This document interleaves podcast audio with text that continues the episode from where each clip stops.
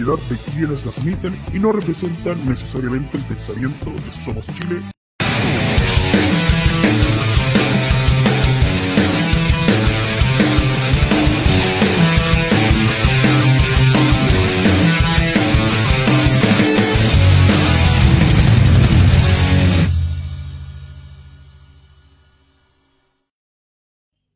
Hola, buenas noches, ¿qué tal? ¿Cómo va? Bienvenido al Autopase, edición especial. Estamos el día jueves con un programa especial. Claro, les decía, eh, vamos a hacer el post partido del de, eh, triunfo chileno frente al uruguayo sub-23 por los panamericanos eh, cuando son las 22 con 31 minutos. Soy Miguel Román y estoy contento de estar con ustedes a esta hora de la noche por Somos Chile en Facebook, en YouTube también eh, y también por las señales de Dame Gol en Facebook. Ya, eh, ya se va conectando gente. Eh, ahí le pedimos que dejen su like, su me gusta para que mm, rompamos el algoritmo y lleguemos a, alcancemos a llegar a más gente. voy a pasar a saludar a mis compañeros. Primero que todo a don Cristian Fray. ¿Cómo está, don Cristian? Buenas noches. Buenas noches, Miguel, a todos los seguidores que ya se conectan a este capítulo de edición especial, efectivamente, porque estuvimos sufriendo con este partido Chile-Uruguay que finalmente se impone, se impone la localía, se impone el ímpetu, se impone la pachorra, jugó bien a la Uruguaya esta selección, le dejó conforme, hay algunos escépticos todavía que dicen que bueno, que, no jugamos a nada, que Berizzo tiene que irse, yo creo que tenemos que estar un poco más positivos. Eh, esta es una generación nueva, este es un, equipo que, más allá de que esté Berizzo al mando, siento que muestra cosas distintas. En estos dos partidos, asumados de seis puntos, y muestra un sello, muestra, muestra aptitud, muestra ganas. Y eso a mí me tiene ilusionado y motivado, porque siento que, es lo que necesitamos. Olvidémonos ya de la generación dorada, olvidémonos de los nombres propios, de, de los grandes jugadores que fueron y que serán y que estarán siempre en la memoria del hincha, pero creo que hay que darle paso a esta nueva generación que está con nuevos bríos, con ganas. Me gustó mucho lo que hizo Guerrero nuevamente, Saldivia demostrando que es un refuerzo adulto. Em, cosa positiva, cosa positiva. El balance en lo general yo encuentro que, el equipo funcionó, el equipo ganó y, tenemos la chance intacta de ir por medalla, que es lo que uno siempre quiere a nuestra, en nuestra selección y se ve con ganas creo que vamos por buen camino. Ojalá, ojalá, porque no estar disputando una, una final panamericana sería bonito, pero hay que ir paso a paso. Pero se vio un juego colectivo, se vio individualidades, se vio actitud, y eso me deja conforme a mi Miguel, me deja contento, me deja más allá de, de, de, de tiene que seguir, si va a seguir o se va a ir, o no sé lo que va a pasar, no soy mago ni nada, pero siento que esta selección al menos hay nombres rescatables y que pueden a corto plazo, porque no, darnos más satisfacciones. Sí, eh, ahí estamos eh, compartiendo la transmisión en YouTube también y paso a saludar a, mi amigo también personal, don Rick Garrison. Tomás, ¿cómo le va? ¿Qué le pareció las, las primeras pinceladas de lo que fue Chile 1, Uruguay 0? ¿Cómo le va, panel? ¿Cómo les va a todos eh, en el internet? Eh, me quedo con el triunfo, con el buen juego de, Chile por momentos. Eh, y obviamente se, está se está clasificando semifinales y eso es una buena instancia, si bien no es una, un, buen indicativo de lo que ha sido la gestión de Berizzo, pero es un buen triunfo y se recibe como tal. Es un buen triunfo y se recibe como tal, dice Rick. Y claro, la, y, también fue un buen triunfo que lo celebró mucha gente en Valparaíso. Estuvimos ahí em, presenciando el partido desde muy temprano. Eh, primero hubo un empate ahí en el, Elías Figueroa Brander de Valparaíso, donde México empató con República Dominicana y ya después ya había fila muy temprano a, eso de las 3 de la tarde, 3 y media, ya había gente haciendo haciendo la fila para poder ingresar al, estadio. Un bonito estadio, una cancha espectacular y un marco de público, muchachos, tremendo. Eh, mucho, mucha gente, mucha familia, muchos jóvenes también. Había una entrada gratuita para los niños, para los jóvenes. Eh, eh, la entrada de adulto, 6.900 pesos, algo así, 6.500. Y también no había eh, locación, no había ubicación particular, era todo abierto, iban rellenando como se había hablado en la semana, eh, tratar de dar ese, eh, la prioridad al marco que da la, la, televisión, digamos, cuando se transmiten los partidos, y ya posteriormente se empezaron a llenar los codos, el sector norte y sur, prácticamente un estadio repleto en, el, en Valparaíso, y con una presentación de Chile que... Mm, que claro, se, vio contundente, sobre todo en el primer tiempo, donde ya decía Cristian Frey, vamos a ir línea por línea para ir analizando lo que hizo la Roja, pero mm, eh, hablaba Cristian de, mm, de, Guerrero, de Maxi Guerrero, que mm, me parece que es de, los jugadores más desequilibrantes, con, más personalidad que hemos visto en estos dos partidos de, de Panamericanos, pero para no desordenarnos muchachos, vamos a ir... Eh, línea por línea, les voy a ir preguntando qué les pareció la actuación de cada uno Em, vamos a comenzar con el capitán, con Brian Cortés, el iquiqueño que hoy día nuevamente se vistió de arquero y también de capitán. Em, ¿Qué les pareció en este caso, Cristian, la actuación de Brian Cortés en el arco de la Roja Sub-23? Muy bien, muy bien. Se nota que el refuerzo adulto, se nota que es un jugador que tiene experiencia, que ha ido fogueándose en Colo Colo y en la selección y cada vez con más confianza ya a, las características personales, suma también eh, seguridad, da esa, garantía de seguridad que es muy importante en un arquero. Si bien es cierto por ahí tuvo un par de salidas en falso, pero eh, en general creo que es un portero que, que, apoya su defensa, que tiene voz de mando, que ordena y demuestra en cancha que es el titular, demuestra en cancha que es el referente adulto y demuestra en cancha que es el mejor arquero del medio chileno. Entonces, eh, merecido lo tiene. Y creo que partido a partido se va afianzando y, nos hace cada vez más eh, no pensar en Claudio Bravo, porque sus actuaciones han sido, al menos en la selección, eh, bastante satisfactorias.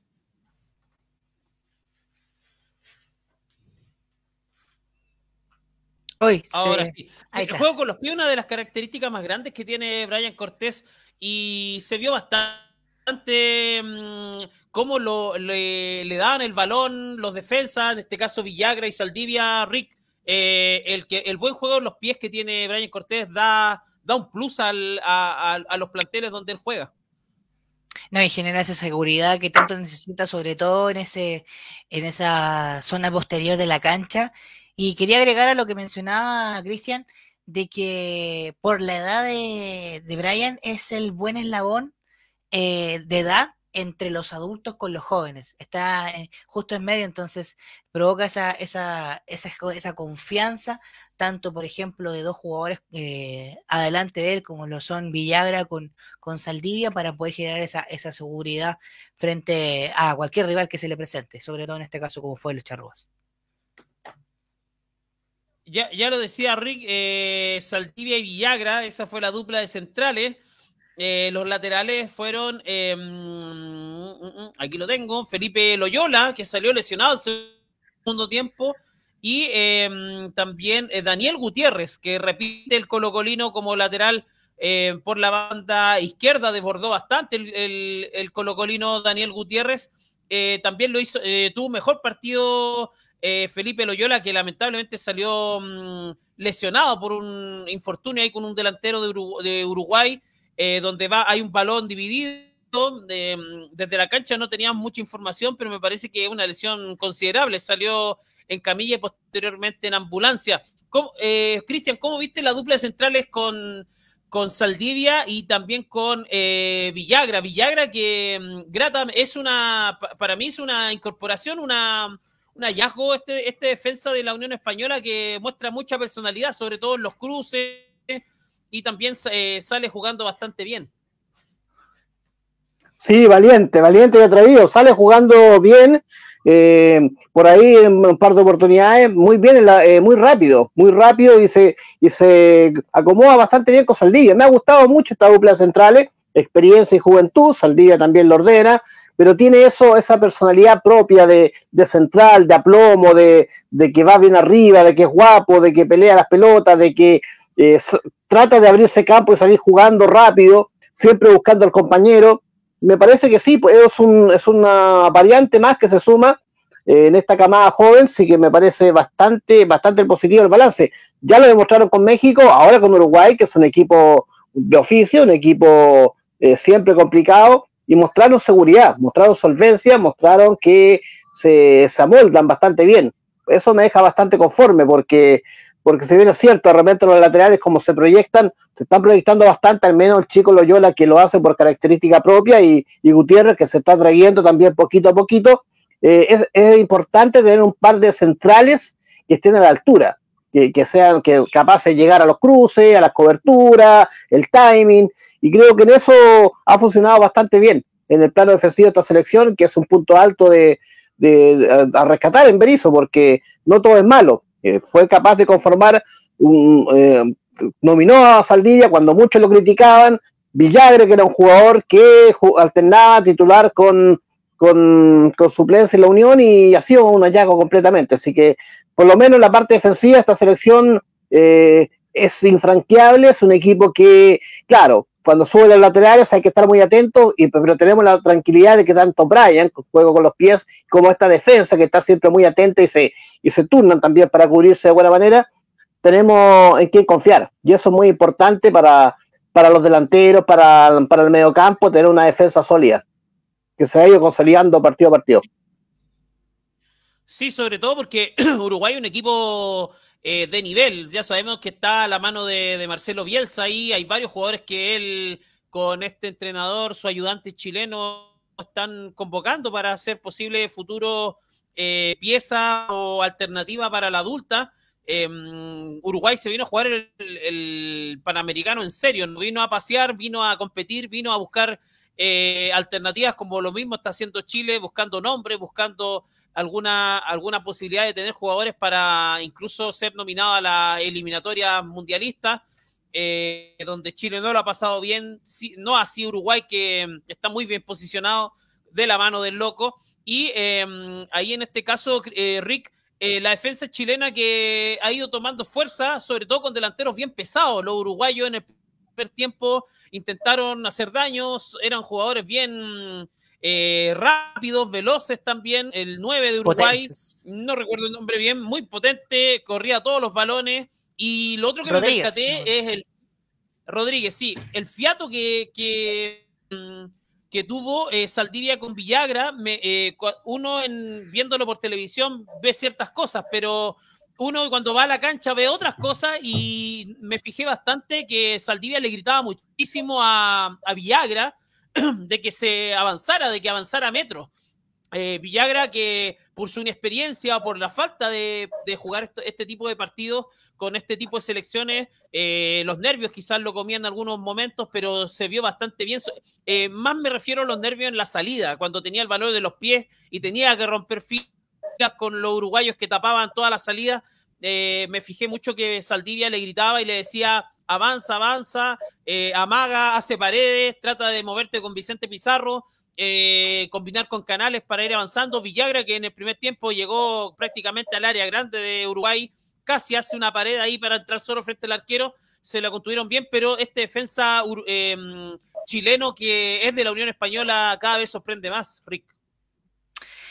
Me parece eh, que me, ambos encontraron su, par, su, partner, porque por ejemplo Saldivia en la U tiene a Casanova y a, me parece que a Tapia.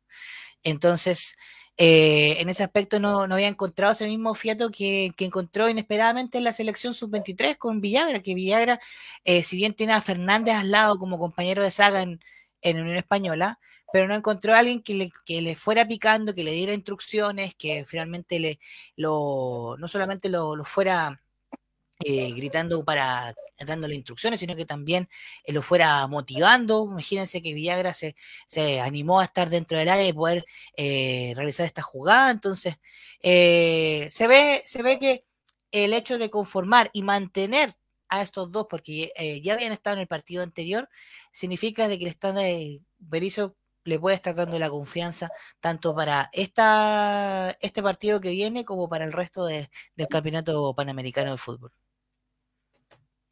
Sí, em, ya lo decía Cristian, la defensa chilena que se vio bastante bien frente a la Celeste y ahora vamos a analizar muchachos también el medio campo. El medio campo de Chile lo conformó em, Vicente Pizarro, eh, también eh, acompañado de Alfred Canales, el, jugador de, Magallanes, y eh, también César Pérez en una función de ida y vuelta, sobre todo lo de Pizarro con César Pérez, un poco más contenido el 3 Alfred Canales, que, em, que cumple una función que, que, a los equipos de Berizzo le gusta bastante, de un, volante central muy, muy centralizado, muy parado, que de repente se coloca entre medio de los centrales.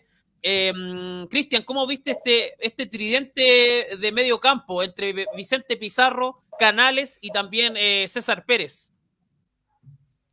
Sí, porque en el papel nominalmente los tres son volantes más de contención, pero claro, Berizzo les pide este ida y vuelta y este chico Canales, Alfred Canales, que lo habíamos criticado bastante en el partido con, México, siento que hace un, un rol súper eh, como que pasa piola, inadvertido, de repente, claro, le falla un poco la entrega, de repente quizás propio de su juventud, pero siento que tiene que aportar en este partido. Eh, fue capaz, de repente es capaz de corretear, es vivito, eh, anticipa, es rapidito, se mueve, eh, no de lo que se queda quieto ni que está estático, no pide la pelota, más allá de que le falta, tiene algunos ripios técnicos, pero siento que hace una labor como, como calladito, pero, pero eficaz. Siento que de repente no le damos esa, esa mención. Eh, más allá de que lo hayamos nominado como el jugador más bajo con México, siento que hoy día cumplió. Sin ser descollante, sin ser una, una figura, sin ser un jugador que, que, que, llame la atención, pero calladito yo creo que cumple el objetivo, que es lo que le pide un poco Berizzo, que corretee, que se mueva rápido, que se desmarque, que intente eh, tocar el balón al compañero, ahí puede tener un poco de, eh, le falla un poco eso el pase, el pase final, pero siento que en la, en la marca, en la contención, e, es, capaz de, estar a la altura y, y, que no pase desapercibido, porque de repente es fácil decir es el jugador más bajo, es el jugador que no muestra mucho, pero de repente los jugadores del medio campo no tienen que que ser jugadores que, que, no le pidas que sea un 10 ni que sea un mago Valdía, porque su función es otra. Eh, es corretear, eh, estar ahí. Pero me gustó, me gustó su función, me gustó su función más allá de, de, que haya tenido algunos ripios técnicos, de repente de entrega principalmente, pero creo que la función de contención propiamente tal la hace, la ejecuta bien. Hoy día tuvo un ascenso Alfred Canal en su rendimiento, si lo comparamos frente a México, hoy día se vio mucho más protagonista, mucho, con mucha más confianza, eh, perdió pocos balones en la salida, por lo que vi. Em, algo que sí le pasó con México, se veía bastante lento en la entrega. Eh, cuando lo venían a atacar eh, algunos volantes mexicanos, perdió varios balones, hoy día no tanto, perdió creo que dos balones solamente. Lo otro positivo de este jugador es que tiene buena estatura, o sea, para, la posición que está usando, que está desempeñando, tener esta envergadura física le, le da un plus a Chile, sobre todo para las pelotas detenidas. Fue a dos, tres cabezazos el primer tiempo, eh, uno pasó muy cerca. Em, entonces, eso es un plus que le da a este jugador que sea bien interesante de verlo. Em, lo de Vicente Pizarro lo marcaban ahí los muchachos en el chat que tenemos en conjunto. Decían: Vicente Pizarro marca los tiempos. Es como un viejo chico, como estos jugadores que, que ya llevan como años jugando eh, en la posición. Eh, toma los tiempos de, de la selección chilena eh, tiene mucho más protagonismo que Colo Colo. ¿Cómo lo viste, Cristian, eh, lo de Vicente Pizarro en particular? Sí, me encuentro que es un partido correcto. Efectivamente, es como. Eh, me recuerda mucho a Jaime en su. Bueno, guardando las proporciones, a, porque, porque tenía esto de, que era un volante de contención, pero que también sabía entregar bien la pelota. Y eso son de las cualidades que mantiene Vicente Pizarro y, que es capaz, él se siente como el, como el importante en el medio campo y, y lo es vaya que lo es. Eh, corretea bien, es capaz de meter un paso en profundidad, que es lo, un poco lo que le falta a esta selección, y él se atreve, él se atreve, porque tiene, tiene buena pegada, tiene técnicamente también es bien dotado, y me parece un jugador dúctil, bastante interesante y que le hace bien a esta selección. Entonces, estos tres eh, volantes como centrales nominales tienen esto, que, son ida y vuelta y que, que hoy día en el fútbol moderno son muy necesarios. Entonces se han complementado bastante bien y han sido titulares en, estos partidos, demostrando y, no solamente a Berizzo, sino al, hincha propiamente tal, que, son los mejorcitos que tenemos hoy en día en, en este en esta sub-23 y lo han hecho correctamente. César Pérez, quizás por ahí uno espera más porque es un jugador titular en primera división, pero no destiñó tampoco hoy día. También tuvo pierna fuerte, también correteó, también jugó, corrió bastante. Entonces, ¿qué le vas a criticar a esta selección cuando juegas con este nivel de, rival y muestras aplomo, muestras oficio, muestras ganas, actitud? ¿Qué le vas a reprochar? Entonces siento que el mediocampo rindió, estuvo a la altura. Para hacer un partido de bastante vértigo, estuvo a, estuvo a nivel y me gustaron los tres. Sí, ahora, eh, Rick, en, el caso del mediocampo, ya decía Cristian, eh, eh, ganarle a Uruguay no es cualquier cosa, siempre es gratificante derrotar a, un equipo, a una selección que tiene mucha historia y que también viene de un presente que, que hoy día todos envidiamos. Eh, pero de fondo también eh, Chile, que es, con este mediocampo que ya lo decíamos, con Pizarro, con eh, César Pérez y también con Alfred Canales, parece que uno de esos tres como que debería salir y deberíamos tener a alguien de más creación. Porque yo vamos a pasar a la delantera, pero te, te dejo la pregunta instalada. Es que no hay. Chile juega con tres... Con, es que allá voy. Chile juega con tres, con tres volantes de, contención o volantes defensivos y alguno, para mí, de los tres, el más ida y vuelta es César Pérez. Y César Pérez no, no se ha conectado tanto con los delanteros. Eh, ¿Tú crees que debería, o sea, in, independiente de que ya sabemos que no hay, por, eh, porque Asadi no, no ha demostrado absolutamente nada, ni en la U, ni menos en la selección? Eh, ¿Le hace falta a Chile un, un enganche? Sí, de hecho, eh, por lo mismo, bueno, los equipos de Berizzo por lo general eh, tienen, eh, utilizan un, un mediocentro creador ofensivo eh, que filtre balones hacia adelante, hacia los delanteros, hacia los punteros.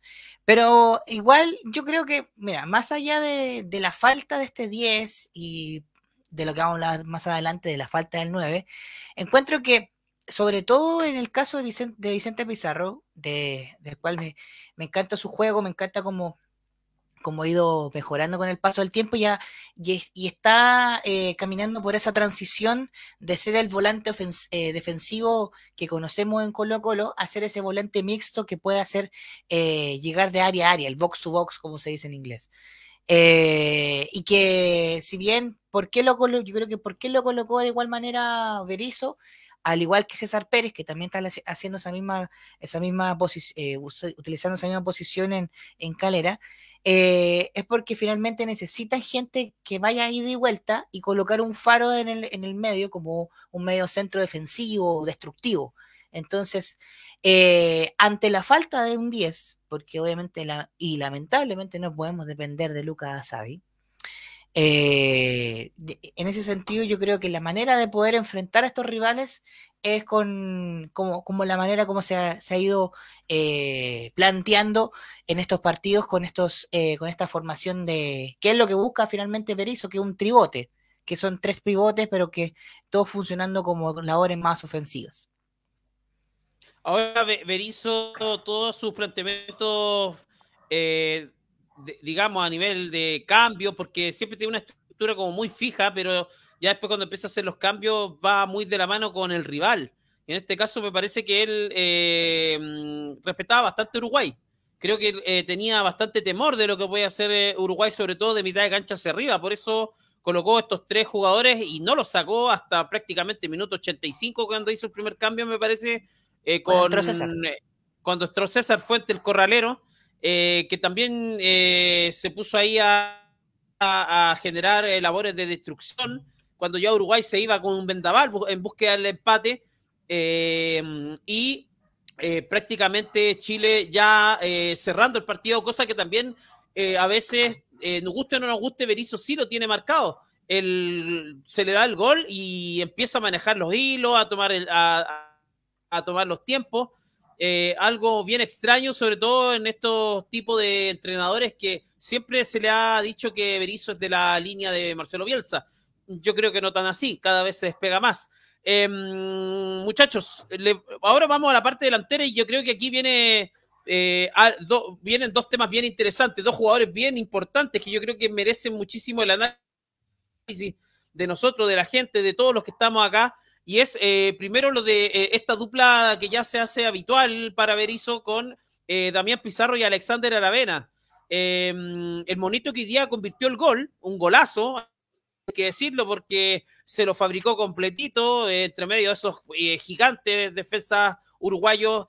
Em, nos tiene acostumbrado Monito Aravena en inferiores, me acuerdo mucho en Chile cuando hizo el sudamericano, a estos mismos defensas uruguayos los tenía vuelto locos en, en Lima y en Perú cuando se jugó el, el sudamericano para el Mundial de Brasil. Em, y hoy día Aravena, que ya con varios años más sigue regalando este tipo de goles, un poco medios maradonianos, podríamos decir, medio, medio mesistas, no sé cómo denominarlo, pero de fondo em, que siempre tienen algo distinto, algo especial. Y que también otra cosa interesante, y ahí ya dejo la palabra eh, del análisis de estos dos jugadores a Christian Frey. Eh, Aravena que no le pesa la camiseta de la selección. Eh, muchos decían es alternativa para la roja, pero si Aravena ya es presente en la roja, ya es convocado varias veces, ha entrado, ha entrado algunos partidos bastante bien en la eliminatoria y creo que cada vez más es de confianza del entrenador y, de la gente Alexander Aravena en la selección. Cristian. Sí, sí, bueno, un poco es el presente que está pasando en Católica, es el jugador más importante, eh, si no el más importante, eh, bueno, con San Pedri, que, que, también es eh, goleador, pero el momento de Aravena es, tiene que aprovecharlo y la selección tiene que aprovecharlo. De hecho, yo creo que ya está, está a nivel para, para la adulta, para ser titular, eso es presente, el fútbol es de presentes y, hay que aprovechar estos momentos. Y el monito está, está on fire, está encendido, está con ganas, se cree el cuento, es capaz en, en, distinto, en sistemas tácticos, de repente si le pide que se retrase, lo hace, a pesar que no es su posición natural y lo hace de buena manera, como un, como un enlace, como un, juega bien de espalda, protege bien la pelota, tiene técnica, eh, es atrevido, es encarador. Eso le falta a nuestra selección adulta y le falta a nuestra a nuestro fútbol.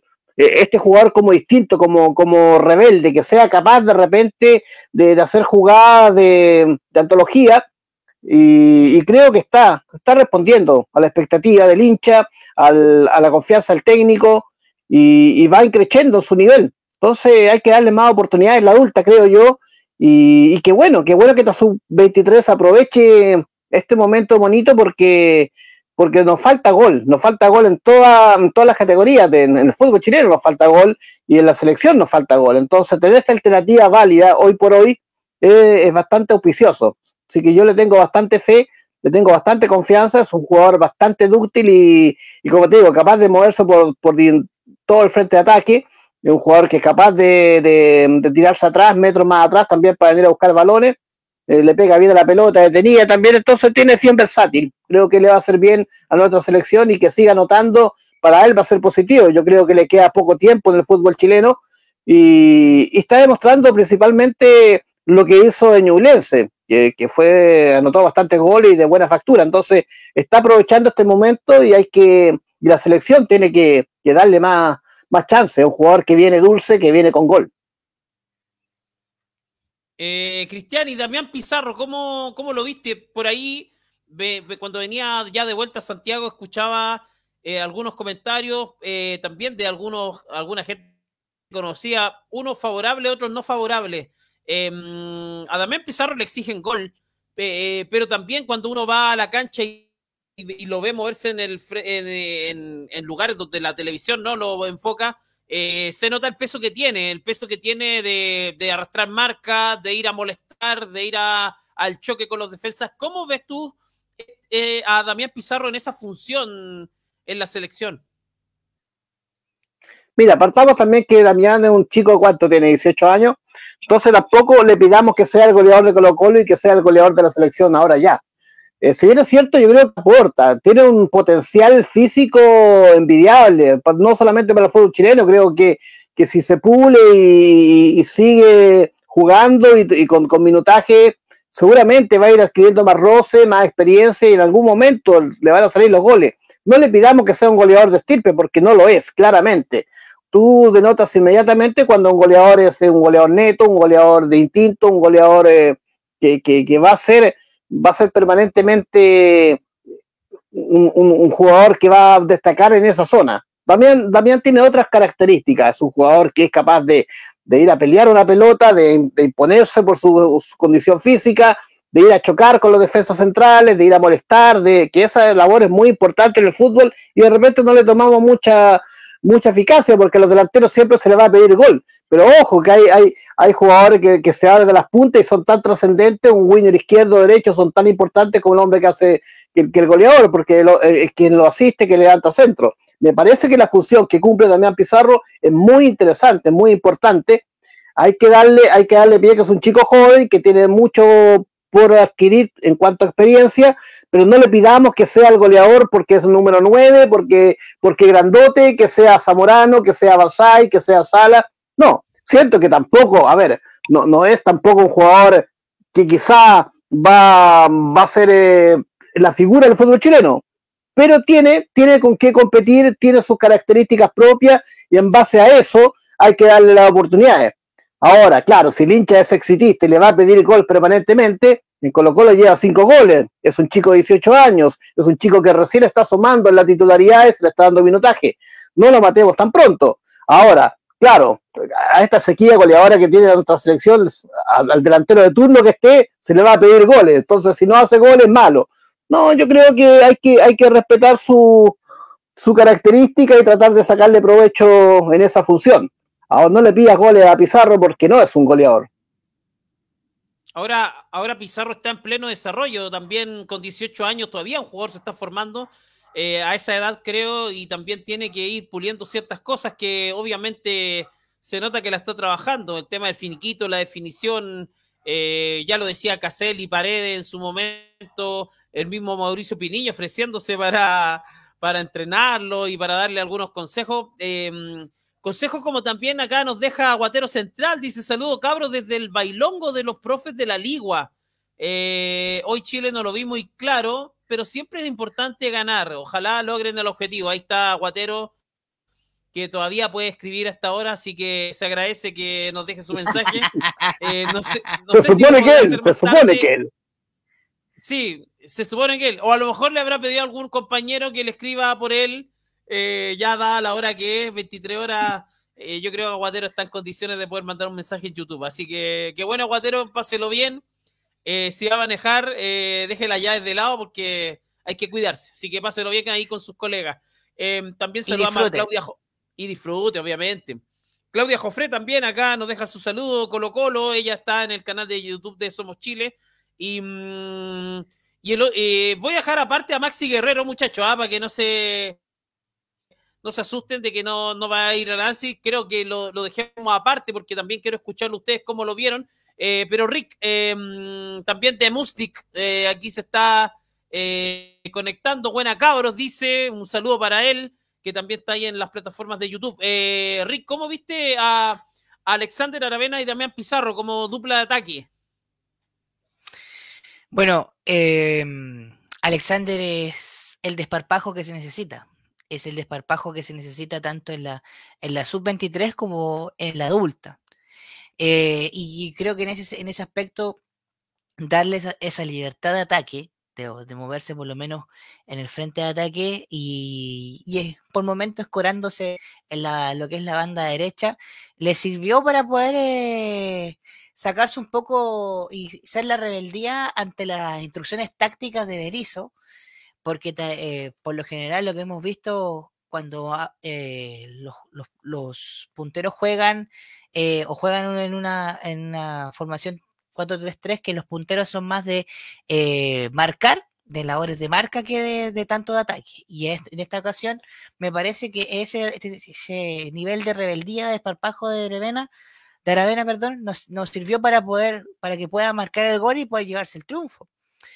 Eh, y yo creo que en ese aspecto ya es tiempo de que de colocarlo de titular en, el, en, la, en, la, en la adulta, porque se necesita ese nivel de frescura en el ataque, porque eh, en ese aspecto ven, por ejemplo, Brereton se, el, el, el hecho no, no, está bien el hecho de desgastarlo tanto, hacerlo correr por toda la banda, cuando lo puede hacer perfectamente otro jugador como, como en la categoría de, de, Alexander y que Alexander que puede hacer esa banda puede, puede también realizar el desborde que se necesita, porque al final de cuentas eh, no es un 9, pero es un, es un puntero con mucho desborde y que puede servir y aportar mucho. Y sobre todo ya lo está haciendo ahora en, eh, acá en la competencia panamericana.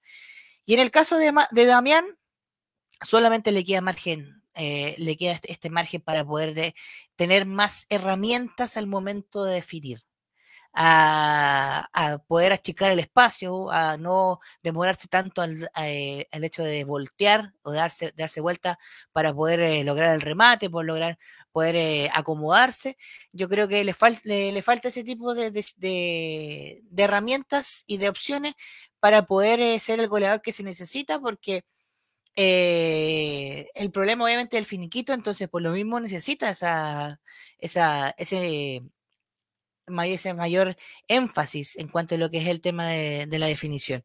Entonces, eh, si vamos, si, tanto se habla o si se, menciona tanto que tiene condiciones, que tiene características, entonces que no se quede solamente en un diamante en bruto, que se tenga que, tiene que pulirse y en este caso eh, ha ido quemando etapas de manera muy forzada, porque al final de cuentas él viene recién debutando, me parece que el año pasado o este año, eh, en este caso, de manera ya. El año pasado debutó, jugó partido de estos con Ñublense y con, con Auda Italiano que, fueron muy comentados. ¿Se acuerdan esos, esos partidos con, de juveniles? Y, ya ahora por la obligación de perder a, Lucero eh, y eh, el nefasto pasar de Venegas, en este caso, y también del paraguayo. Mm, eh, ah, se me fue el, el escano, sí, que no, han rendido. Claro, eh, Pizarro tomó camiseta titular. Ojo que Pizarro también le lleva ventaja, eh, el resto le lleva ventaja a Pizarro en un par de años. Quizá el desarrollo de Pizarro va a ser un poco distinto. Em, y, debe, claro, y tiene todavía margen para poder ir desarrollando ciertas cosas que tiene hoy día el debe. Mira, acá los muchachos están comentando, de Mústica dice, fuera Burrizo no juega nada. También eh, Mario Roberto Lepe Binet dice, Damián Pizarro va a ser el 9 de la selección. También acá dice de Mústica, eh, Damián Pizarro es un tanque. Solo tiene 18 años, aún le falta mejorar la definición, pero tiene actitud, es guerrero y es guerrero. Me acuerda mucho al Bobo Vieri. Y también dice que Alexander Aravena tiene, tiene potencia, es lo que necesita en la selección, en la roja adulta. Em, ¿Miguel? Sí, sí, dígame. ¿Cómo, lo viste tú a, los dos mencionados? Por lo menos Mira, hablando, partiendo por también. Concuerdo con los muchachos acá el comentario que hacen. Eh, como te digo, verlo en, la, en el estadio es distinto a verlo en la tele porque uno ve, se fija de los movimientos, de cómo se, se recuesta. Lo de Aravena me pareció interesante porque a pesar de ser un jugador bastante bajo em, de estatura, Em, es muy habilidoso y, él eh, le, conviene muchísimo eh, mostrarse por las bandas. Em, es lo que hace, y ojo que cuando jugó en la sub-17 de la selección chilena jugó como centro delantero. Eh, y también en dupla con Gonzalo Tapia, que, también hicieron todo inferior en Católica y todo el tema, pero acá en selección, ya en la sub-23 como que se recuesta a un costado y, y entra bastante bien, como tiene ese esa cachaña, toda esa habilidad con los pies de poder asociarse, rapidez, eh, se, asocia bastante bien. Aravena creo que encontró su lugar en, la selección y, es súper recostado por, un lado. Eh, la combinación que tuvo con Damián Pizarro me gustó, sobre todo el primer tiempo. Creo que se complementan bien. Eh, porque uno hace la labor de creación, por el otro lado también estaba Maxi Guerrero, que también tapó bastante la salida de Uruguay, por lo tanto pero me gustó la sociedad que hizo Pizarro con Damián, con Alexander el primer tiempo, no tanto el segundo, porque ya se veía mucho más desgastado, los uruguayos ya le habían tomado la mano, a la Saldivia que tuvo un partido aparte con Damián Pizarro, pero sí eh, concuerdo con el comentario que hace acá los muchachos de que um, Damián Pizarro un tanque, es un jugador muy joven y que tiene ya actitud de jugador de sub-23, em, faltándole cuatro o cinco años para estar a la altura del resto. Entonces, creo que tiene un margen de movimiento más eh, importante eh, quizás los nueve clásicos que nosotros estamos acostumbrados a ver ya no son tan como eran antes. Eh, siempre estamos pensando en Zamorano, Batistuta, el mismo Toro Vieri que dice acá, pero. Masai, eh, Vergara, claro. Masai, eh, Cara, etcétera, el tanque Hurtado, no sé, el Beto Acosta. Zambrano. Mm, espero, claro, pero hoy día los futbolistas han tenido eh, algunos cambios y lo que tiene interesante Pizarro es el despliegue físico, el echar a correr el balón, el ir a enfrentar, ir al caballazo. Creo que de esos jugadores pocos se ven acá en Chile. Acá siguen comentando los muchachos, eh, es el esquema de Burrizo, no tiene pies ni cabeza. ¿A qué juega? ¿A qué traen eh, como de té cabros? buena pregunta, la vamos a dejar al final, esa preguntita de, música para que nos comenten los muchachos haciendo un poco de ficción. Em, Aravena eh, es enganche, no es puntero, eh, pero su potencia lo ayuda para simular bien. También em, me da pena por Asadi, que tiene dos DT, que no lo saben aprovechar. Em, sí, eh, muchachos, vamos con, con Max Sí, Guerrero, eh, un jugador que, para muchos desconocido, ya segundo partido que muestra y mostró cositas interesantes. Cristian, ¿cómo viste al jugador de La Serena? Muy bien, es un jugador, es un jugador distinto, así como el Monito Aravena, me parece que ha sido una gran sorpresa. No lo teníamos en el radar, ah, sabíamos que estaba haciendo, cumpliendo una, ejecutando una muy buena función en la primera vez, pero no lo teníamos como, como titular en la selección. Entonces, eso llamó la atención poderosamente. Y ha ganado, ha ganado votos, ha ganado la confianza también. Y, mérito también de Berizzo, ¿ah? démosle crédito también, porque así como también lo criticamos, lo jugamos y, de que no juega nada, la selección, la adulta, los sub-23, más allá de aquello, que, eh, que, haya convocado a este chico guerrero, que se haya atrevido a nominar a un jugador de la B y que le haya dado titularidad inmediatamente, eso también obedece a, a, que algo sabe el hombre también. Entonces, eh, se atrevió, se la jugó, le resultó, y eso es un acierto, es un jugador que eh, tiene muchas condiciones, que a corto plazo puede ser un, gran delantero para el fútbol chileno, y seguramente estar jugando la primera vez, lo más probable es que el próximo año lo veamos jugando a lo mejor quizá en algún equipo capitalino, ¿por qué no? Por ahí ya se rumora que, tuvo pasado en la U y que la U lo quiere de vuelta, ya se está, ya Felice creo que ya tiró el contrato, a conversar, nada raro, pero, pero no, no, nos sorprendería verlo en primera división porque condiciones tiene, eh, esto le va, le va a servir también para su currículum, le va a servir para mostrarse, seguramente ofertas va a recibir, no solamente Chile, así que, que bien, que bien porque le da, le da nuevos bríos a la, a la delantera alternativa, y eso es lo que necesitamos para la adulta, opciones, alternativas, que tengamos recambio, a eso estamos apostando, y creo que en esta selección hay varios jugadores que, han mostrado nivel y Guerrero ha sido un jugador eh, para mí de los más destacados en estos dos partidos que llega a Chile, si no el jugador más trascendente junto a Aravena. Así que bastante positivo el, el, devenir, no solamente para la selección, sino para su futuro inmediato, a corto plazo. Creo que, que va a andar muy bien y le va a dar réditos al fútbol chileno. Se ve motivado, se ve, se ve muy metido, muy enfocado y, tiene condiciones técnicas, pero, pero de, más que puede estar jugando en un equipo de primera división, ya sea Calera, Palestino, yo creo que perfectamente y con el rótulo de, de ¿por qué no?, de figura. Porque, porque es un jugador explosivo, es un jugador que aguanta bien la pelota, es un jugador que, de estos jugadores rebeldes que a mí me gustan mucho, que hace tiempo que no, no, no encontramos en el fútbol chileno, cuando apareció Alexis Sánchez, por ahí este jugador gambeteador, este jugador como, como distinto, es bonito, es bonito verlo a temprana edad. Así que no, lo mejor es para bienes para él, para, para su carrera y un promisorio delantero a tener en cuenta. Yo creo que le va, va a estar en la adulta prontamente. Rick, eh, Cristian decía pronto ver a Maxi Guerrero en un equipo capitalino. O eh, tú de, los tres grandes, ya colocando la U, Colo Colo Católica, eh, ¿Dónde lo verías mejor a, Maxi, a este Maxi Guerrero de Panamericano? ¿En qué plantel de estos tres lo verías eh, con mejor performance si es que mañana se diera esa situación? Bueno, eh, hay, un, hay un ingrediente de ficción ahí, pero me parece que, no sé si ahí me corrigen, pero tiene el 50% de su pase es de la, de, la U.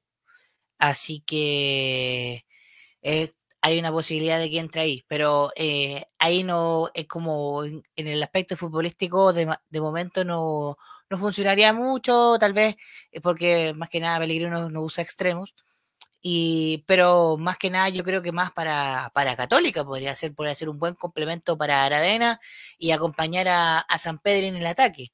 Eh, tomando en cuenta que en ese, en ese apartado adolecen de, de, punteros de desborde, salvo el, el, chico Ortiz que hay en, en Católica, ahí me, me corrige Cristian ahí, pero yo creo que en, en, en, ese apartado, yo creo que más para Católica que para la U, para el cacique. Ok, sí, eh, acá de Mústica dice, es encarador guerrero, eso marca la diferencia.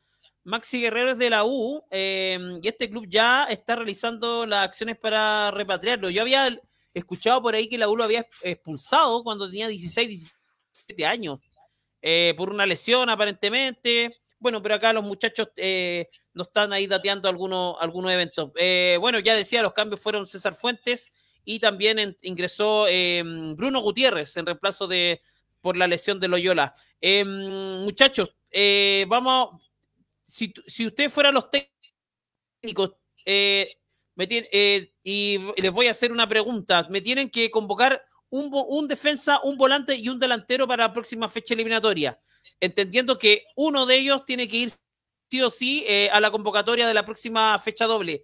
Cristian Frey, de la, de la defensa, sea lateral, central, volantes y delantero, ¿a quién convocaría usted en la próxima fecha? ¿De esta, de, de esta sub-23 a la ultra? Así es. Perfecto. A ver, eh, nominaría. Mira, me ha encantado el nivel de, de, Saldivia, me ha gustado bastante. Me ha gustado bastante. Creo que, que podría ser una opción. Villagra creo que está un poquito joven, lo, lo, que puede ser opción, pero no sé si para titular. Pero Saldivia, con lo que está jugando hoy por hoy en esta selección, creo que también está ganando votos y yo le daría no, no, sé si de titular, pero lo llamaría, lo llamaría para tenerlo como, como un eventual central eh, de experiencia en alguna instancia. Puede ser. Eh, mediocampista, a ver, eh, de los actuales. Mmm, a ver, um, Vicente Pizarro quizás, pero, pero no titular tampoco, ojo, yo simplemente estoy hablando de variantes, de tener más variantes para, para el plantel. Y, y, bueno, eh, arriba, a lo mejor a Maxi Guerrero también, al chico Guerrero, ¿por qué no? Eh, creo que es el momento justo que, están pasando por un presente futbolístico eh, positivo, hay que darles cancha, hay que darles cancha. Más allá de que ingresen del primer minuto, no, yo simplemente hago fútbol ficción y digo, estos jugadores están, tienen un presente actual en la selección, y ¿por qué no traspasarlo al, al, al, al plantel adulto?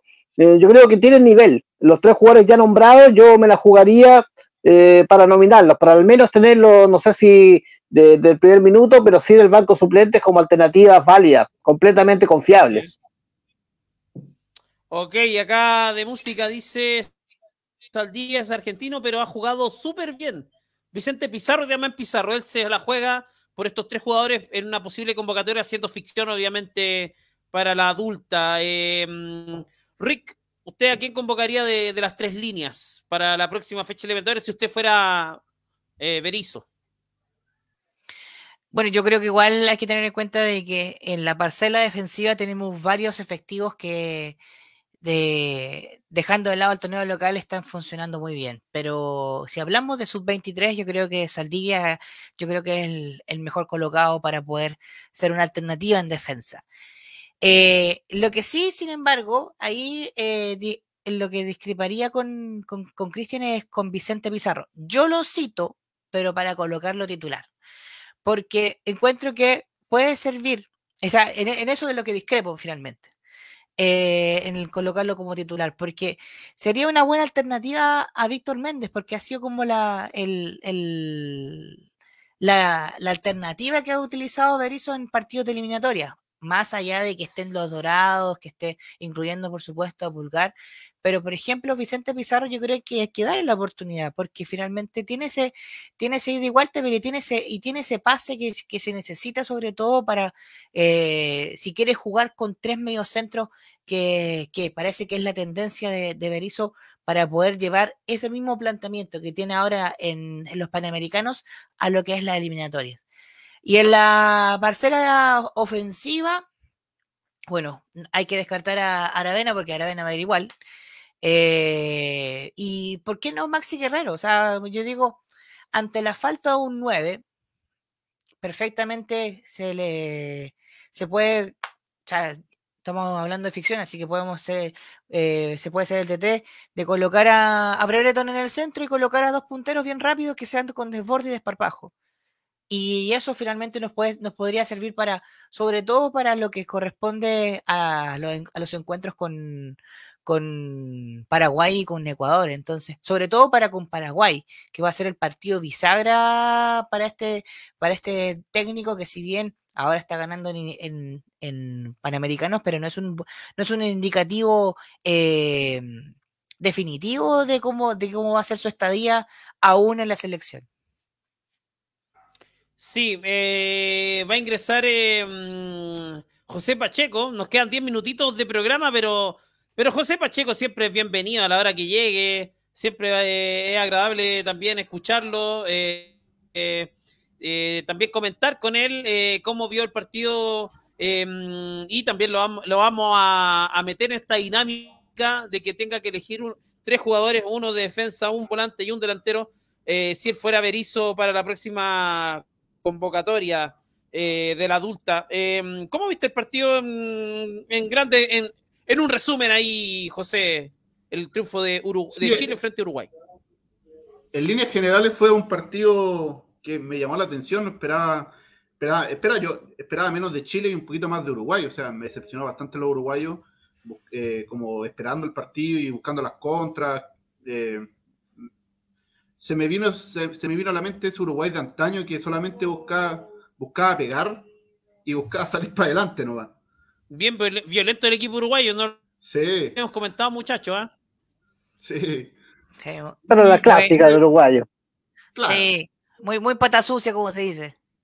Sí, y Chile buscando eh, asociar pases, con no, tanta claridad, pero eh, buscar asociar pases y buscar el arco contrario, que, me gustó bastante.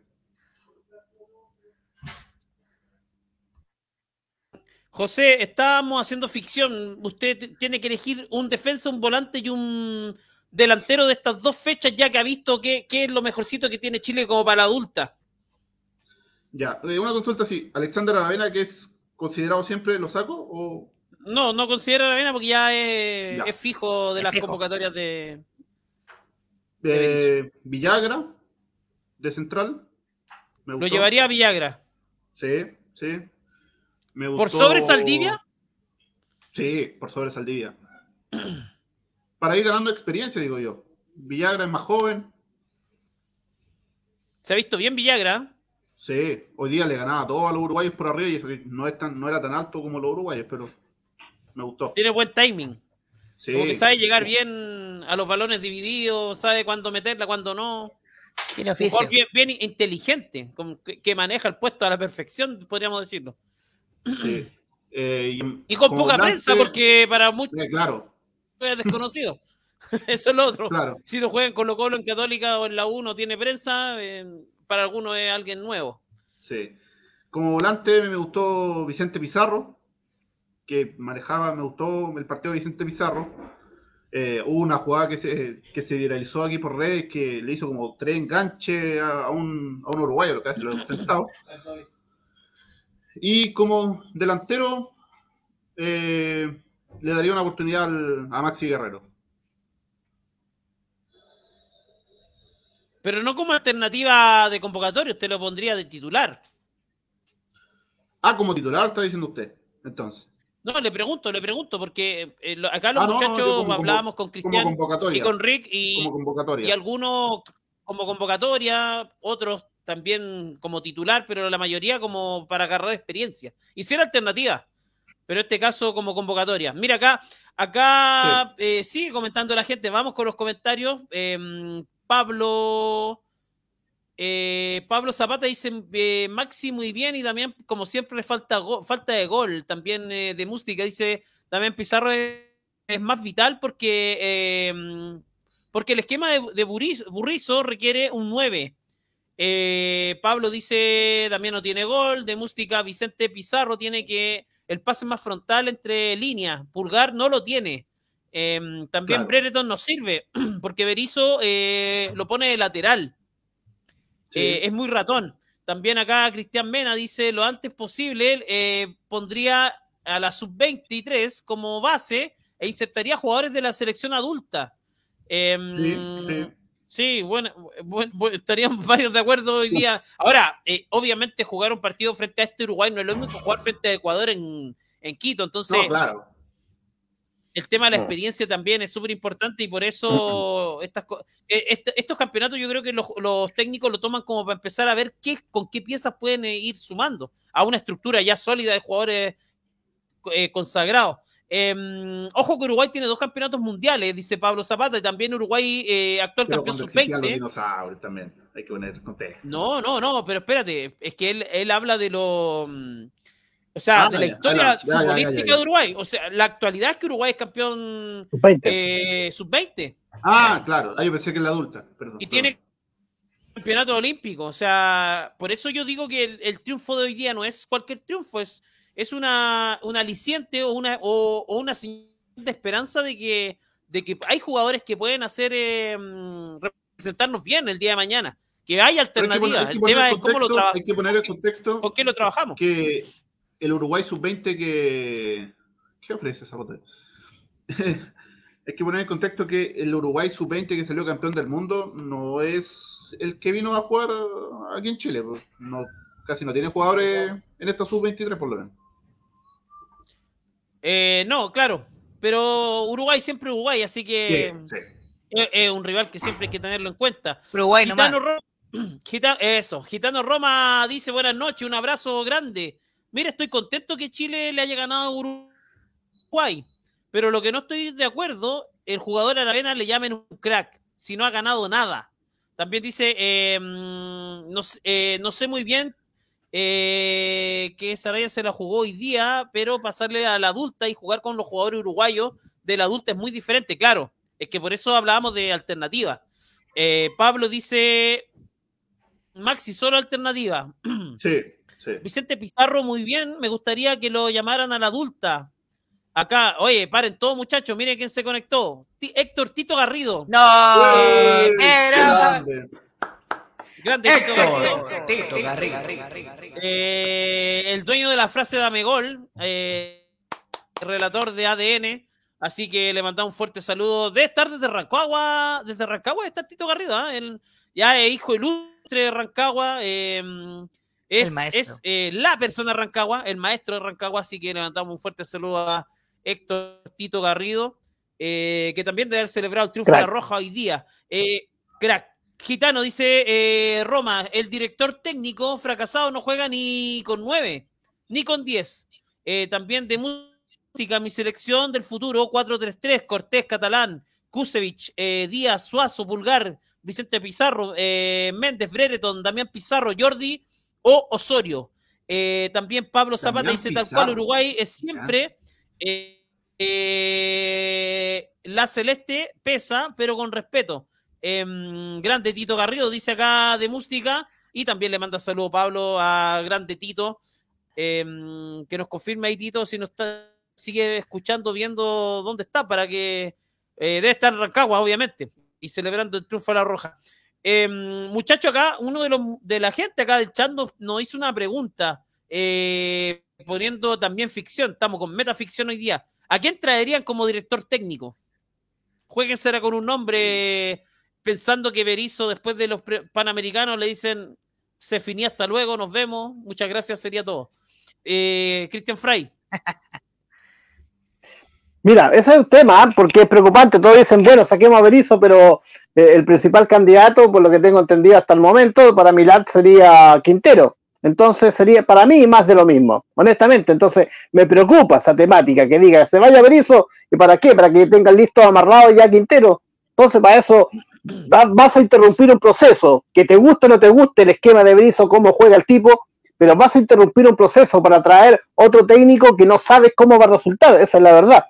Entonces, si vas a apostar, si estamos en ese, en- con esa con esa disyuntiva y finalmente yo me la jugaría por alguien de casa. Yo, más allá de ir a buscar un nombre rimbombante, de ir a buscar un técnico consagrado, yo me la jugaría por alguien de, de casa y le daría le daría crédito a Ivo Basay. Me gusta Ivo Basay. El hueso Basay. Pues sí, Sí, señor. Sí, sí, bu- buen nombre, eh, el hueso Basay. Suena fuerte Quintero, eso, eso, eso es verdad. Eh, Indudable, sí. Cláusula. claro. Tiene cláusula con la selección exactamente. Eh, Pablo Zapata dice, creo que Quintero es candidato. eh, por el precio, ojo, la NFP está quebrada. Eh, y, eh, amigo, le hago una pregunta de los seis puntos de la adulta de Chile. En la eliminatoria, ¿cuántos va, ¿cuántos va a sacar? Buena pregunta esa de ahí, se las vamos a contestar. Eh, don Rick, ¿a quién trae usted? Más que, más que Quintero suene, ¿a quién traería usted? Eh, interinato de Nico Córdoba y Basay a fin de año. Interinato de Nico Córdoba, Ivo Basay a fin de año. Eso significa sacarle al tiro. a- a Ya. ya, mira. Usted es, es de la idea de los interinatos. Mire que Brasil hizo un interinato y tiene la embarrada, Rick. Claro, pero en este caso se puede ordenar las piezas, se puede, eh, yo creo que Nico Córdoba haría, llamaría lo obvio y, y colocaría lo obvio, y en ese sentido, hasta que hasta que termine el torneo actual, eh, Ivo Basay eh, podría tomar la rienda de la selección de ahí en adelante para las fechas eliminatorias de septiembre del próximo año. Y le sacaría provecho a, a un Damián Pizarro que, que necesita de alguien que le enseñe a, a darle opciones y herramientas pa- acerca de cómo definir, no solamente aguantar el cuerpo. Ahí el, lo que es con el físico. Oye, mira acá, mm, acá nuestro amigo de música dice el peineta Garcés. Eh, José Pacheco, ¿a quién trae usted? Yo me la juego igual que con los chicos, eh, interinato Nico Córdoba, para enfrentar a Paraguay y Ecuador. A mí no me gusta Quintero, porque, claro, ahora ha ganado un par de partidos, pero no nos olvidemos, Quintero dejó eliminado a Colo Colo con un 5 a 0 contra el peor equipo de Brasil. No clasificó en una de las peores, peor- peores eh, grupos que pudo haber tenido en la Copa Libertadores.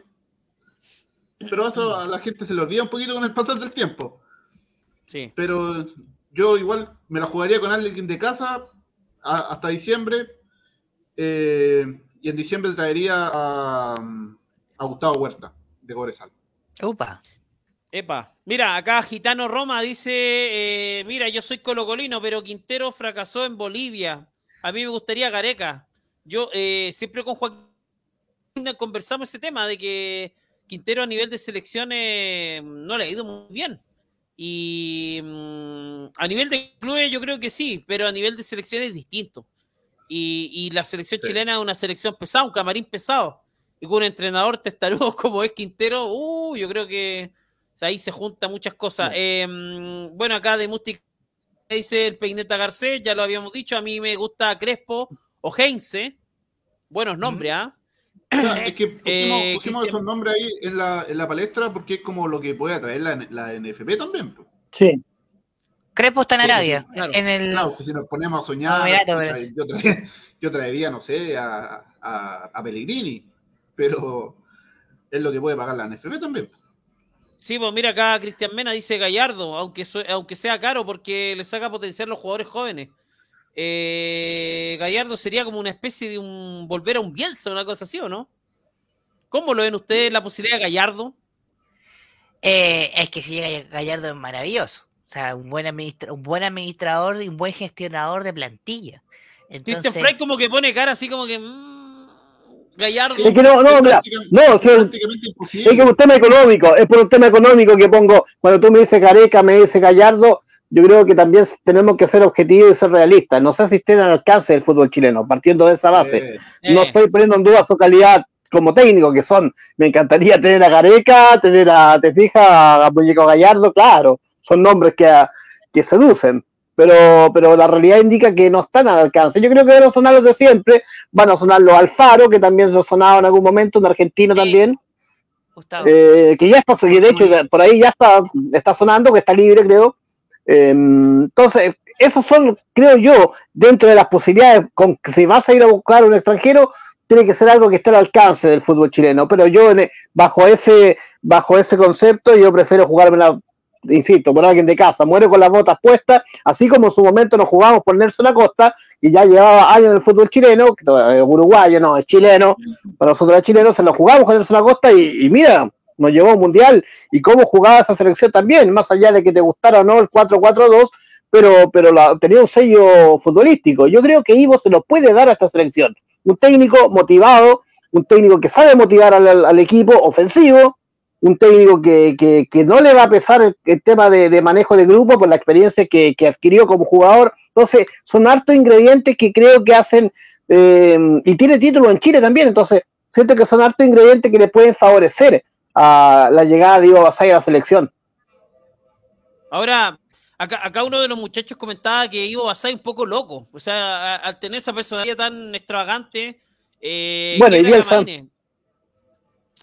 Bielsa, Bielsa también. Bielsa también era un poco loco. empe- Empezaron las comparaciones eh, de música, dice Gallardo es más que Bielsa. O sea, es que, es que, es que por título yo creo que eh, Gallardo sí.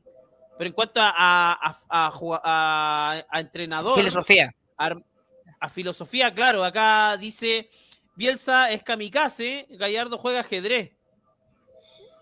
Ahí, ahí yo creo que esa descripción podría ser un poco más acertada Claro, lo que pero dice también. Pero yendo, yendo, yendo a, lo, a lo- a lo real, Aterrizándolo. eh, claro, Gallardo le han ofrecido equipos el, el PSG, el Marsella, el Sevilla, el Villarreal, el Barcelona el también. Barcelona, Sí.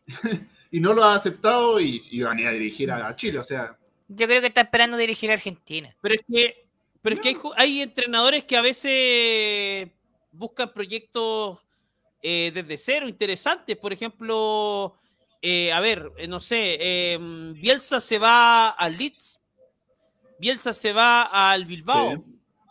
Bielsa Sí. se va al Marsella. Bielsa se va a Uruguay eh, cuando Uruguay no ha ganado nada en este último tiempo Sí. a un proyecto. O sea, Bielsa siempre busca proyectos donde él quiere incorporar su sello y quizás si lo ofrecen a Gallardo el Barcelona, el Real Madrid o el PSG, eh, no lo van a tomar porque para ellos, para ellos los proyectos serios no son por la institución y el nombre que tengan o los pergaminos, son por lo que ellos pueden hacer bajo su gestión, que es lo que él hizo con River Plate Y por el alcance y la profundidad que tengan. a ganar, a, a ganar todo lo que se le vino encima. Entonces, yo creo que ese tipo de entrenadores no ven más. Y por eso yo digo que no es descabellado, ahora, sacando lo económico, no es descabellado que, que, por ejemplo, un Gallardo pueda tomar una selección mexicana o una selección chilena el día de mañana, porque el tipo quizás le gustaría buscar proyectos interesantes de desarrollo.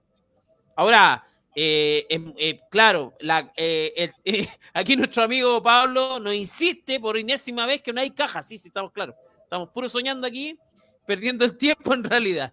Eh, Si fuera por- dice acá eh, que coincide y Ivo tiene carácter. Sí, si fuera por, por, por proyecto, yo creo que Gallardo pensaría en Ecuador antes que Chile. Tiene más proyección Ecuador. Claro. sí. Bueno, es que si Sí. fuera por proyección, también la selección, la selección venezolana tiene más proyección que la chilena. Pues la selección venezolana se. El- con la camada de Soteldo quedó subcampeón del mundo, con Fre- quedó de manos de Inglaterra, perdió pues. la final. Con Dudamel. Entonces, claro, entonces eh, ha- hay varias selecciones, eso es lo, de, lo, lo penoso de estos muchachos, y aquí ya con esto vamos a ir cerrando, eh, lo penoso es estarnos comparando con las selecciones de al lado, todas tienen mejor presente y pasado que nosotros reciente, entonces eh, nosotros por eso nos ilusionamos con estos panamericanos, porque por lo menos decimos estamos aquí y todavía tenemos algo. Mm, muchachos, aquí nos hacía una pregunta, me parece que el mismo de Mústica, a ver, voy a revisar, o Gitano, nos preguntaba que de la próxima fecha doble, ¿cuántos puntos va a sacar Chile? Don Cristian Fray, con, con Berizzo en el mando, ¿cuántos puntos saca Chile con Ecuador y con Paraguay? O Paraguay-Ecuador en este caso. Ecuador es, eh, jugamos de visita y Paraguay de local, ¿no? En Quito. Sí, sí. Sí, así es. Partimos con Paraguay. Monumental y Monumental y Quito. ¿Quito o Guayaquil? El Atahualpa Quito. de Quito por lo general. ¿Quito? Eh, tres, Tres. tres, Obviamente sí, le ganamos a Paraguay. Paraguay. Sí, no le vamos a ganar por muchos goles, pero yo creo que podríamos, Y no, Ecuador no creo, lo veo difícil, muy difícil. Ya. ¿Y se va a ver eso después? Siendo realista, me encantaría que ganáramos. Eh, yo creo que a fin de año, yo creo que esto se va, se va a ilusionar a fin de año. Yo creo que lo van a mantener hasta mínimo hasta, hasta fin de año, no lo van a cortar antes. ¿Pero hay fecha en diciembre? Me parece no, que en no. septiembre, ah. septiembre del próximo año. Después de la de Por eso.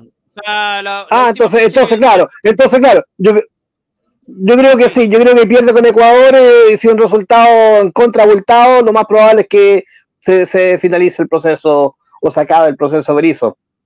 Que no soy partidario, porque si van a traer a Quintero, te digo que no lo saquen. O sea, si me pregunta hoy día, si van a traer a Quintero, yo dejaría a Berizzo. Corta. Sí, Yo prefiero Berizzo que Quintero. Por último, por último, para respetar el, proyecto.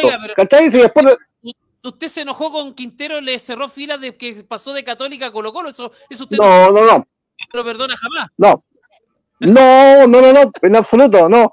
Yo le agradezco el título a Católica, salió campeón con Colo Colo también, pero, pero no le tengo fe, no le tengo confianza, no es un técnico, es un técnico que, que se casa con jugadores, es un técnico que creo que está obsoleto a nivel sudamericano, es un técnico muy predecible, es un técnico que no sé qué nuevo le puede ofrecer a esta selección. Eso es lo que me preocupa de la llegada. No digo que sea un mal técnico, pero no, no creo que sea el hombre indicado para la selección. A lo mejor para un equipo sudamericano te la doy, pero no para una selección.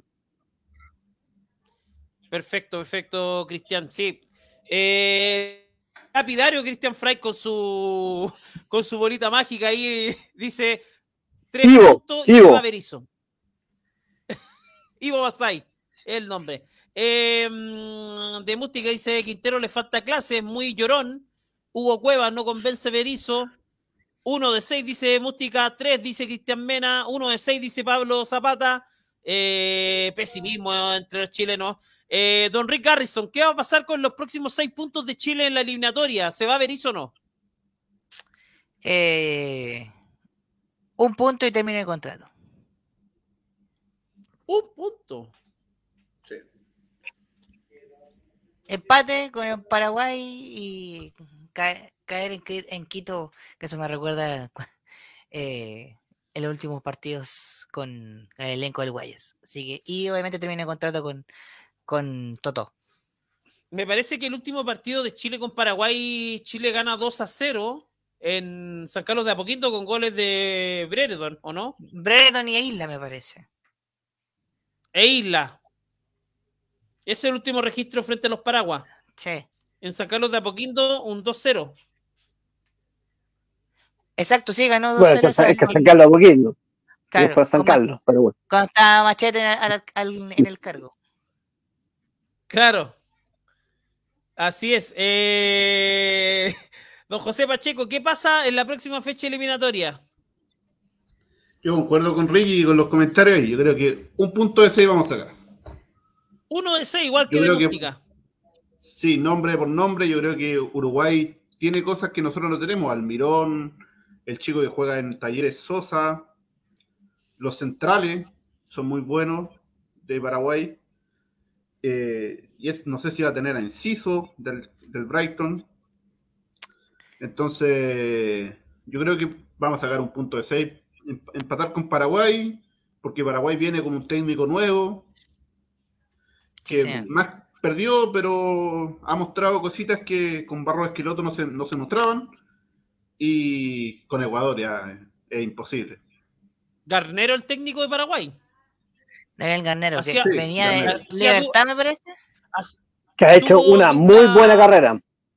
Sí, hizo, hizo dupla de técnico con Pascualito Rambert, que ahora es ayudante técnico de Berizo. Sebastián. Pascualito Rambert es el que el que grita fuerte ahora en la selección. Pascualito Rampe, que lo tuvimos también pues. en, Autopase en la época de pandemia, lo entrevistamos ahí y habló muy bien de Marcelo Salas. Describió a Marcelo Salas como que es eh, la frutilla en el postre. Así que saludamos ahí al ayudante Berizo, Pascualito, Sebastián Pascualito Rambert. Oye, eh, muchachos, yo creo que Chile va a sacar 3 de 6. Le va a ganar a Paraguay, va a perder con Ecuador en Quito y se va a ir Berizo. Sí, se va de todas maneras Berizo. Eh, hoy día que la gente no trató tan mal a Berizzo como en Viña, en Viña le gritaron, pero de todo, todo el partido. Hoy día al inicio y al final del partido, prácticamente terminando, le gritaron fuera Berizzo un par de veces y, eso era. Eh, Muchachos, em, ya aquí echando la talla con sacarlos de a poquito los muchachos. se entretenido esto, sí, sí, sí. Muchachos, eh, ha sido un placer. nos vamos, nos vamos. Nos vamos, sí, nos vamos. Eh, está haciendo un poquito de frío ¿ah? esta, esta, noche de Santiaguina. Eh, está corriendo un poquito de brisa, pero bueno. muy entretenido, muchachos. El triunfo de Chile, estamos contentos. Esperemos que le ganemos a República Dominicana. El partido me parece que es el domingo. ¿Juegan en Sausalito? Domingo 18 horas en Sausalito. 18 horas en Sausalito el domingo. Y eh, bueno, Chile tiene que salir primero para que no enfrente a Brasil. Yo creo que Brasil es el gran candidato de esta de, este de, estos panamericanos. Siempre Brasil va a ser eh, va, a ser importante. Eh, aquí dice Pablo Zapata, felicitaciones, buen programa, muchachos. Gracias, Pablito. Lo esperamos tener en, en otro programa también ahí comentando. también a Mústica, a Hugo Cuevas a Cristian Mena, eh, Gitano, bueno, toda la gente que comentó acá, eh, muy participativo los del chat. Comentarios eh, sabrosos. Comentarios sabrosos, buena onda, con respeto también, de música buena cabros, buen programa. Berizo llamar a Claudio Bravo para jugar contra Paraguay y Ecuador, dice Gitano. Bueno, un abrazo a todos los muchachos que, que descansen. Cristian Frey, que tenga un buen fin de semana largo y si le toca trabajar también lo excelente y que gane Chile frente a República Dominicana el domingo. Efectivamente, me toca trabajar a fin de semana largo y, que gane Chile, que es lo más importante y que ojalá no nos topemos con Brasil, porque con la suerte que tenemos siempre nos topamos con Brasil cuando estamos en instancias importantes, pero ojalá que no sea el caso y que Chile tenga la posibilidad de, ir por la presea dorada, que es lo que tanto nos, tanta falta nos hace y que, y que para esta selección de recambio le vendría pero como anillo al dedo. Que tengan excelente semana, muchachos. Cuídense. Igual, Cristian, un fuerte abrazo para ti. Eh, Cristian Mena, también un, tocayo suyo, dice, siempre lo sigo. Eh, gracias, Cristiancito, también eh, de Mústica, dice, chau cabros, viva Chile, mierda. Don Rick Garrison, que tenga buen fin de semana. Muchas gracias a todos, Panel, Miguel, Cristian, José. Te damos, Muchas gracias por la oportunidad y obviamente esperemos que obtener un buen resultado ahora este domingo frente a los dominicanos y espero que puedan disfrutar este fin de semana largo que se avecina y igual el que, el que hay entre semana la próxima semana también. Así que un abrazo gigante y muchas gracias. Gracias Rick, don José Pacheco, tenga lindo fin de semana y nos vemos en una próxima oportunidad. El lunes nos estaríamos viendo eh, después del Chile-República Dominicana, muchachos, los dejo de antemano ya amarrados. claro, sí, bueno, y que tengan igual un, buen fin de semana largo, que, sea próspero para todos ustedes, así que ahí nos estaríamos viendo en una próxima ocasión. Sí, oye, lo último, muchachos, antes que, nos vamos, eh, nos ha ido muy bien en Spotify, así que ojo ahí para que la gente nos siga. Eh, hemos aumentado mucho la, mm, los audios de Spotify con los programas. Estamos subiendo todos estos programas a través de la plataforma Spotify. Así que para que la gente que no nos pudo ver, nos puede después escuchar en el trabajo, camino a sus lugares de estudio. Em, vamos a estar ahí en Spotify como Dame Gol. Así que sigan a Dame Gol en Spotify porque van a estar todos estos programas, todos los comentarios sabrosos de la gente. También la gente del chat van a estar todos ahí metidos. Así que un fuerte abrazo para todos los chilenos que vivan Chile y nos vemos el lunes, muchachos. Que estén muy bien. Buenas noches. Chau, chau, chau, chau, chau. Chau, chau, chau. Esto fue Postpack.